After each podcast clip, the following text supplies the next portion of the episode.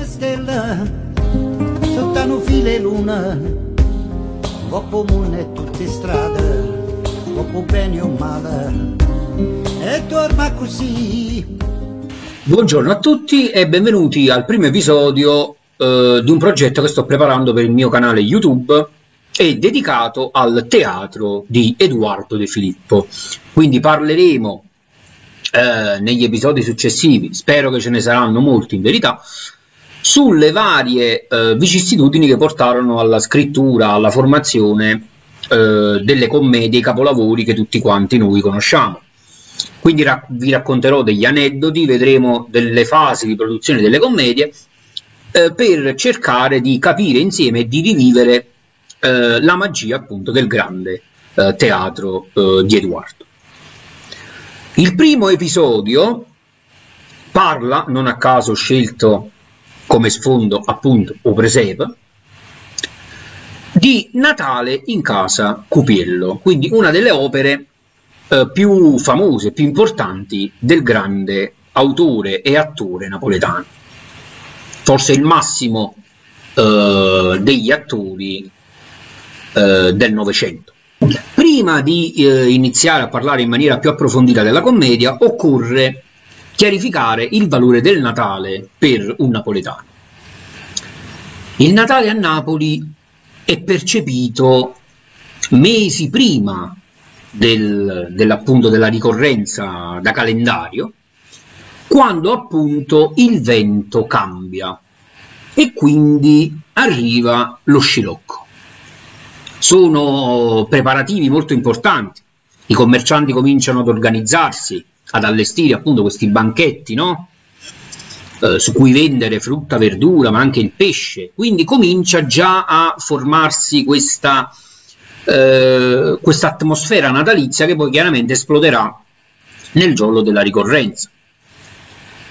Ma più che altro la vigilia è quella che è particolarmente sentita dal popolo napoletano, più che il giorno di Natale.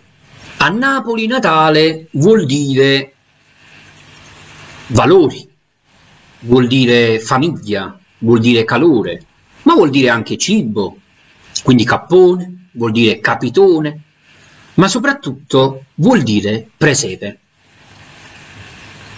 La tradizione del presepe a Napoli è molto forte ed è una tradizione antica.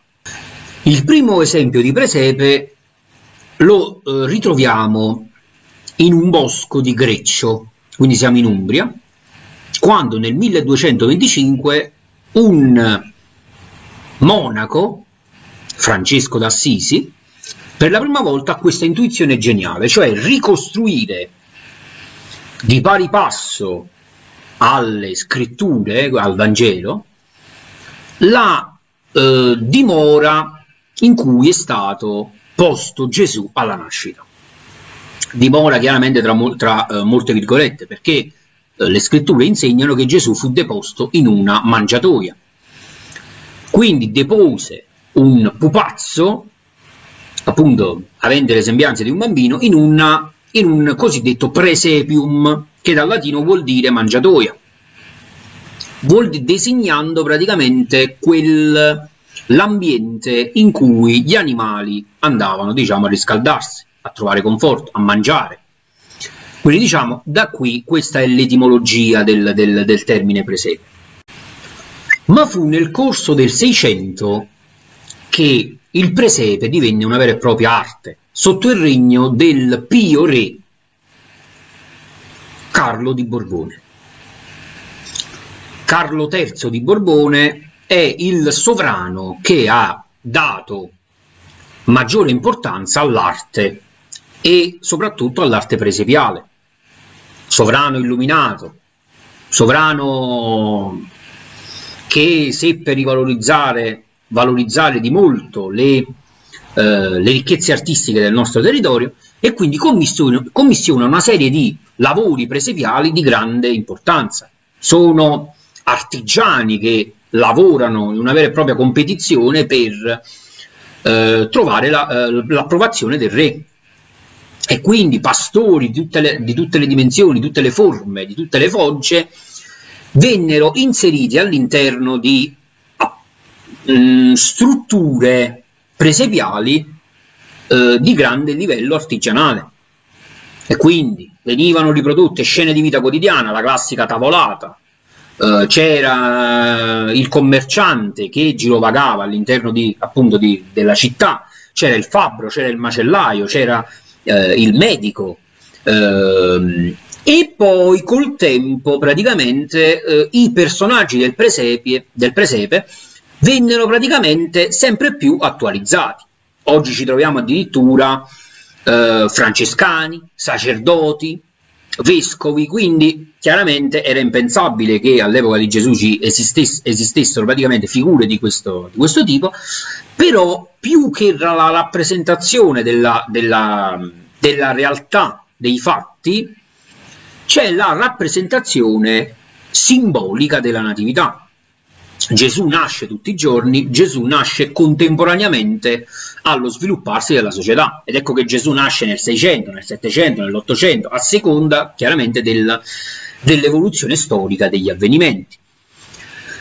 Ne parlerà anche il grande Luciano De Crescenzo nel eh, famosissimo libro Gesù è nato a Napoli, in cui diciamo, darà una, un'analisi molto approfondita della, della, della, della genesi dell'arte presepiale, dai penati, quindi queste statuine che i romani utilizzavano come rappresentazione del, eh, dei loro parenti, fino appunto all'evoluzione artistica che ne fecero i, gli artigiani eh, del Seicento. L'arte presepiale sotto Re Carlo di Borbone divenne una vera e propria, eh, un vero e proprio simbolo artistico della città. Addirittura i presepi, i presepi borbonici, come per esempio quello che si trova nella reggia di Caserta, furono addirittura eh, paragonati ad, altre, ad altri praticamente presepi che vennero costruiti magari in altri paesi, in Austria per esempio, in Germania, quindi c'erano una vera e propria gara per arrivare a Napoli a eh, ammirare la grande arte presepiale. Nel 1931 Edoardo scrive una bellissima poesia intitolata A vita in cui la tematica principale praticamente è l'età dell'uomo. Sostanzialmente dietro l'immagine di un uomo si cela sempre l'età che egli si sente addosso. Non è un'età anagrafica, attenzione, è un'età sentita, è il sentore dell'età che io mi sento piuttosto dell'età che io effettivamente ho. Alcuni versi fondamentali eh, fanno riferimento al Natale. Natale percepito come una, una festa eh, rappresentante eh, degli affetti familiari, dell'unione, dell'avvicinamento della famiglia eh, al focolare domestico, giorno in cui tutti i dissapori familiari vengono messi a tacere se non possono essere eliminati è la concordia, è l'essere umano che si prende una pausa dal torpore della vita, sostanzialmente. I versi in questione sono i seguenti, che, so, che poi saranno i, sono i primi, diciamo. Spara sti bot, allume sti bengala, arrusti capituna, che è Natale, golle i pasture e così via. Sono tematiche che ritorneranno poi successivamente in quello che abbiamo detto prima sarà il copione più fortunato e più importante dell'autore, ossia Natale in casa Cupiello, in cui ritorneranno appunto le stesse tematiche. È l'età dell'uomo che ritorna, è la purezza che ritorna e che sostanzialmente dà all'uomo la forza per andare avanti. Successivamente Edoardo scriverà eh, un atto unico, appunto a Natale in Casa Copiello, ossia l'attuale secondo atto, che porterà in scena nel 1931 al Cinema Teatro Cursal, che successivamente sarà eh, battezzato eh, Teatro Filangieri. La compagnia che rappresentava, andava a rappresentare questa commedia era il punto d'arrivo di tutto il lavoro teatrale di Edoardo, era la piena realizzazione di tutti i suoi progetti, cioè quello di mettersi eh, in proprio con i suoi fratelli. E nacque il teatro umoristico I De Filippo.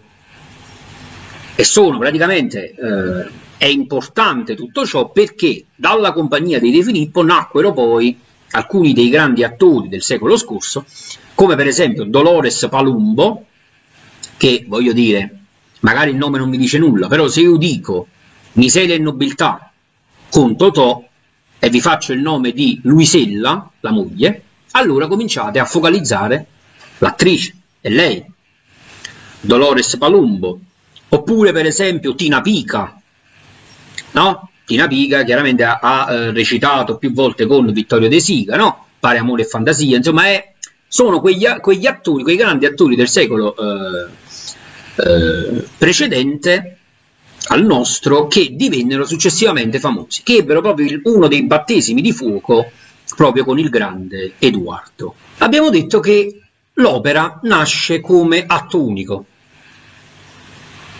ed è la storia, come tutti quanti voi ben sapete, o almeno mi auguro, perché voglio, ma la farei, cioè, c'è poco da fare, chiaramente se vi piace, se non vi piace, come fate lo presente non è che vi deve piacere per forza, insomma, però almeno in questa casa, in casa mia, si vede Natale in casa Cupiello come Dio comanda.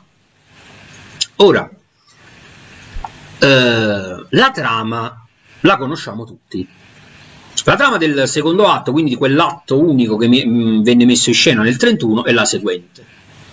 Luca Cupiello, questa, diciamo, questa persona anziana, eh, invita senza sapere nulla, in casa sua per la cena di Natale, un giovane Vittorio Elia, amico di suo figlio eh, Tommasino, detto Nennillo, non sapendo che questo amico del figlio ha una relazione con la figlia Ninuccia, che è sposata a sua volta con questo ricco commerciante che è Nicolino Percuoco, commerciante appunto di, di bottoni, no? Ora, parte, tutta, parte da qui, e quindi quello che dovrebbe essere teoricamente una eh, cena di Natale all'insegna della famiglia, degli affetti stabili e del, del calore appunto del focolare si trasforma in un dramma perché Nicolino si rabbuia in viso quando apprende appunto che l'amante di sua moglie è lì e tutto praticamente scatena questo dramma. Quindi è il punto di partenza. A distanza di un anno quindi siamo nel 1932, quando il lavoro è già arcifamoso, quindi apprezzato da, da tutti, perché chiaramente fu un grande successo alla prima rappresentazione, Edoardo decide di far conoscere meglio i suoi personaggi, i personaggi diciamo che ha creato. Allora che cosa fa? Aggiunge un primo atto, ambientato due giorni prima, quindi siamo sostanzialmente eh, giorno, al giorno 23 dicembre, l'antivigilia di Natale. E eh, l'atto praticamente si apre con la famosissima frase Lucari scede son nome, insomma, che dà avvio praticamente a, eh, alla, alla, storia. Vediamo questo Luca Cupiello che si risveglia, no? sotto il classico risveglio appunto di, di Lucarello che conosciamo tutti, quindi si risveglia e inizia insomma la storia, no? Lucarello è infreddolito, Lucarello praticamente mm, viene presentato come un personaggio sostanzialmente puro di cuore, che ha minime preoccupazioni. Le preoccupazioni che ha Luca, eh, Luca Cupiello, sono minime. Dal caffè che alla moglie non viene mai bene, fino alla scelta delle verdure da mettere nella minestra. È una, una sorta di bambino che rappresenta, diciamo, la purezza spirituale di una generazione che, non appena si avvicina il periodo delle feste, sente nascere in lui la passione per il presepe, percepito diciamo come qualche cosa che unisce la famiglia. Lucarello fa il presepe perché sostanzialmente vuole essere amato. La stessa frase che continua a ripetere eh, insistentemente al figlio ti piace il presepe sta a significare sostanzialmente mi vuoi bene. È la richiesta di un uomo che vuole essere amato sostanzialmente. Contrastato in famiglia, no? Dirà poi Edoardo quando nel secondo atto Vittorio Elia gli chiede se appunto il presepe l'avesse fatto da solo meno. E Luca risponde sì, anzi contrastato in famiglia, cioè da solo a preservare la purezza di questa tradizione. Mentre attorno a lui succedono dei drammi, eh, dal figlio Tommasino che era un genio di fare nulla, ladro di eh, ladro diciamo eh, delle 5 lire sostanzialmente, le, le proverbiali 5 lire, no, eh, colpevole di aver venduto insomma, il cappotto e le scarpe dello zio, fino alla figlia Ninuccia che improvvisamente entra in casa e comunica alla madre di essere innamorato di questo giovane Vittorio Elia e di voler fuggire con lui. Dopo una serie insomma, di eh, vicissitudini, Nicolino arriva in casa, riescono sostanzialmente a Ehm, mettere a tacere la situazione, se non che la lettera che portava Ninuccia, in cui scriveva insomma, di voler fuggire con questo amante, viene consegnata per sbaglio da Luca, eh, Lucarello al marito, Nicolino. Quindi questo è l'aggancio perfetto con il secondo atto.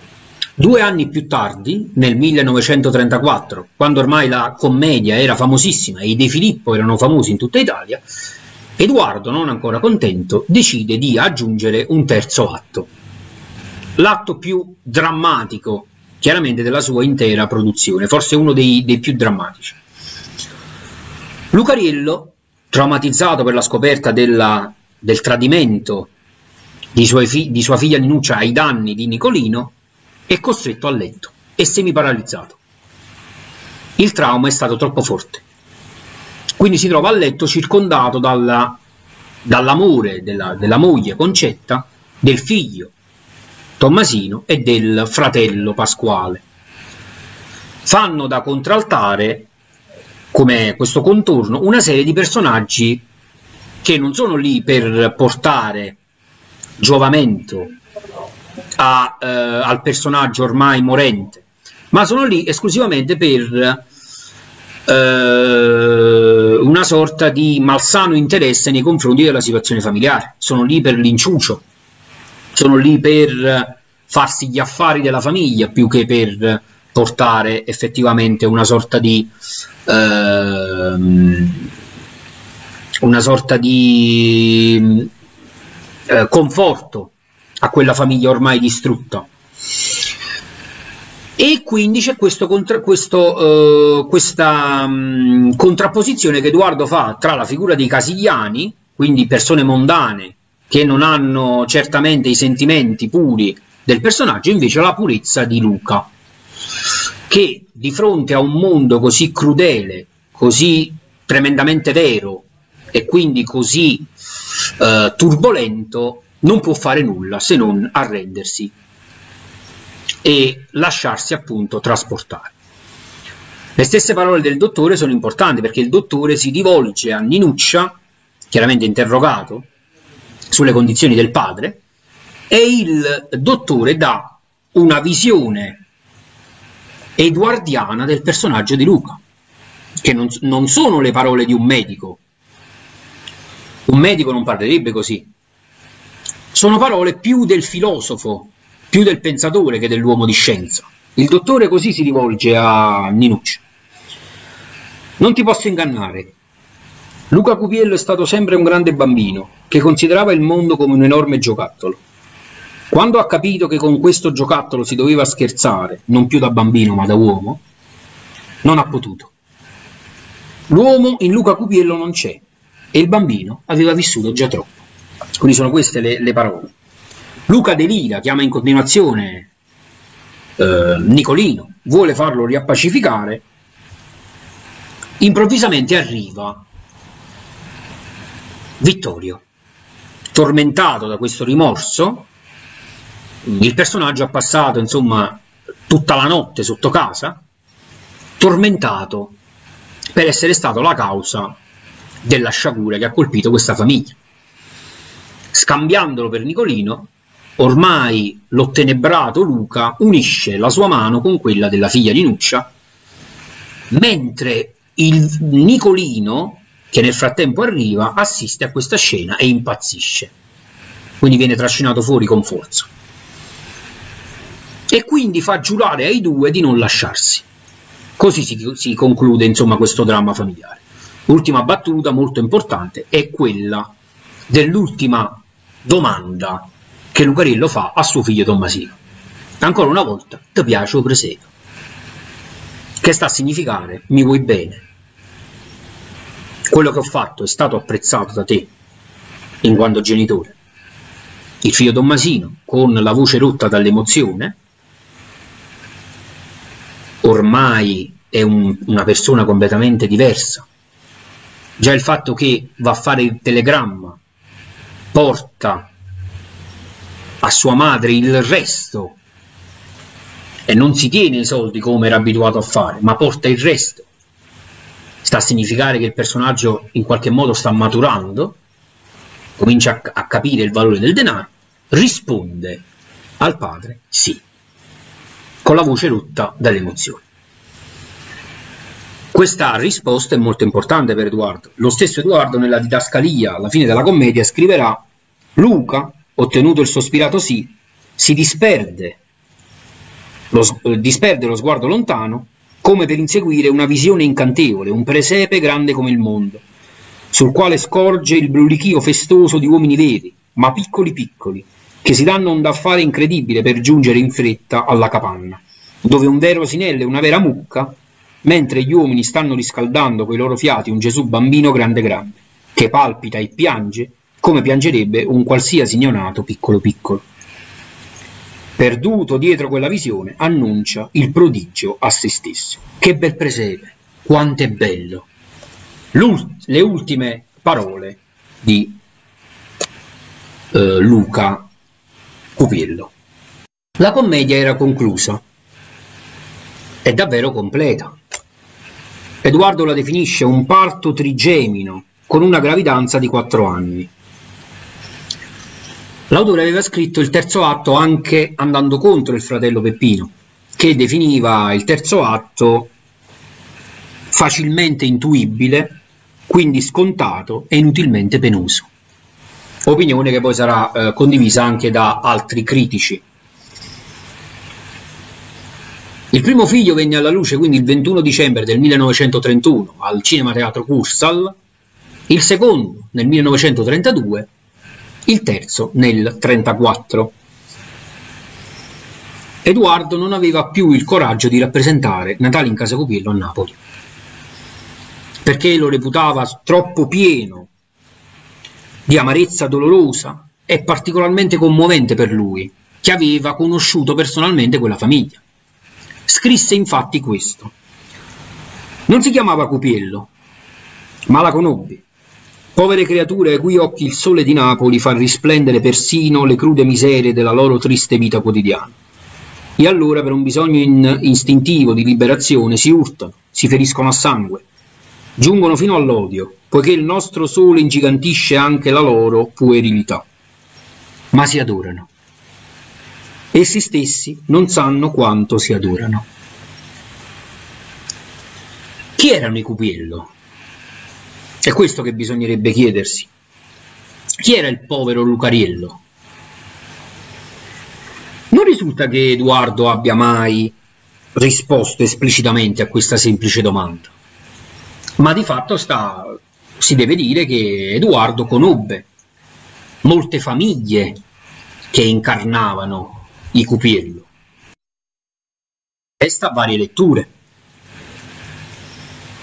anche contrastanti tra loro.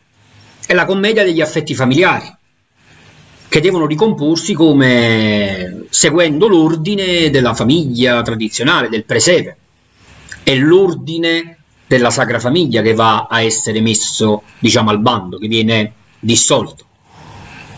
E nel momento in cui viene dissolto succede il dramma. Questo è.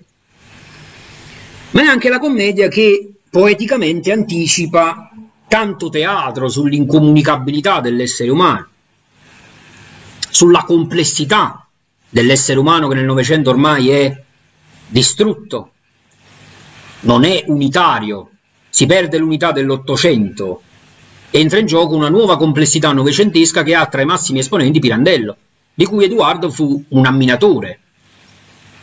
È l'essere umano che ormai è quasi svuotato di questa atmosfera sacrale, no?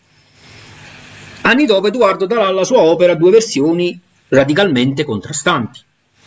Nel volume Ocanist, che è stato scritto nel 1971, Edoardo, nel rifiuto del presepe, dei, dei protagonisti, dei, del contorno, insomma, della figura di Luca, nel loro rifiuto ad ammettere che il presepe è bello, e a amare quello che sta facendo, vi è il rifiuto dell'umanità a eh, sentire sulla propria pelle l'amore di Cristo. Infatti lo scritto si chiude con un invito dell'autore alla bontà, alla riscoperta degli antichi valori che portano chiaramente eh, a un rinnovamento spirituale che poi culmina, diciamo, nell'amore che è quello divino di fatto. Il contenuto di questa opera verrà contraddetto in un'opera importantissima che è l'edizione televisiva del 1977, che è, da, è differente da, uh, da quella del 55-56, quella in bianco e nero. In quella in bianco e nero Edoardo era giovane, era un giovane truccato da anziano. Nel 77 Edoardo è anziano è una persona anziana che recita un ruolo d'anziano. Chi meglio di lui poteva di fatto incar incarnare in maniera attiva e potente l'immagine di un anziano che recita e parla come un anziano e quindi ha già fatto le sue esperienze e sa perfettamente come giudicare quello che ha vissuto?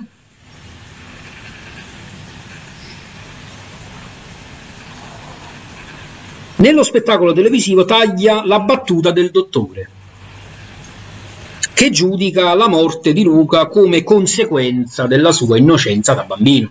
Viene tagliata. Perché? Così risponde Edoardo. Perché Luca muore e deve morire, anche se suscita pietà. Egli è vittima per essersi prestato al gioco delle illusioni infantili il, prece- il presepe è una specie di droga. I Borboni ne costruivano bellissimi, che paralizza la fantasia e distoglie dalla realtà del vivere quotidiano.